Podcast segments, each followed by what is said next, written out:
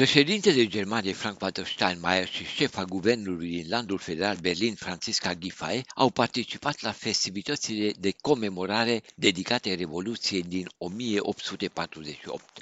În fața unei baricade reconstruite, șeful statului a amintit de oamenii care s-au răsculat în urmă cu 175 de ani împotriva abuzurilor și represiunii. Steinmeier a amintit apoi că, datorită acestor oameni, s-a răspândit spiritul libertății. De aceea, pentru apărarea democrației, este nevoie și astăzi de implicarea cetățenilor. Giffey a amintit de femeile care au participat la protestele care au izbucnit la Berlin pe data de 18 martie 1848.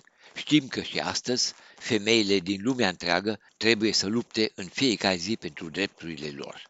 Deseori, ecoul acestei lupte nu pătrunde în urechile noastre, a mai spus ea, amintind de represiunea contra femeilor din Iran. Giffey a amintit apoi și de soarta femeilor refugiate din Ucraina. Revoluția burgheză-democratică de la 1848, izbucnită în februarie în Franța, s-a extins rapid și a cuprins aproape toate țările din Europa. O expoziție virtuală postată pe pagina cimitirului unde au fost înmormântați cei peste 280 de victime berlineze amintește și de momentele principale ale Revoluției din Europa inclusiv de Revoluția din Transilvania și din Principatele Dunărene, țara românească și Moldova.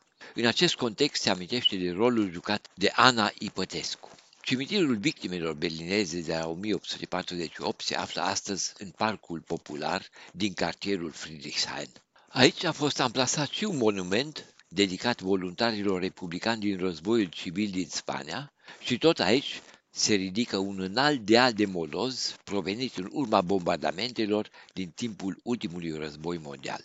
În fața palatului, unde au fost împușcați cei mai mulți revoluționari, astăzi reconstruit și transformat într-un muzeu care poartă numele de Humboldt Forum, s-a instalat un stâlp comemorativ din sticlă. Artistul plastic Jim Avignon a pictat în maniera pop artului 10 figuri proeminente, femei și bărbați, care au jucat un rol cheie în pregătirea și desfășurarea Revoluției. Figurile au fost amplasate în aer liber, marcând traseul evenimentelor din acele zile dramatice ale confruntărilor violente cu forțele de represiune. Între personajele prezentate de artist se află și una dintre femeile răsculate, devenită o adevărată legendă, fiind considerată o precursoare a ceea ce astăzi se numește feminism.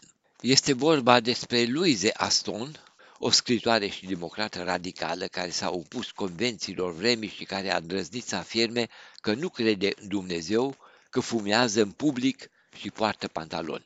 Una din revendicările pașoptistelor a fost și dreptul femeilor de a fuma în public și de a purta pantaloni, asta pe lângă cererea de abolire a cenzurii, crearea unui stat național democratic, adoptarea unei constituții și întemeierea unui parlament liber ales.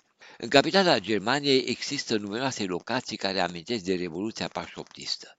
Pe lângă plăci comemorative, amintește de Revoluție și piața vestică din fața porții Brandenburg, care se numește 18 martie.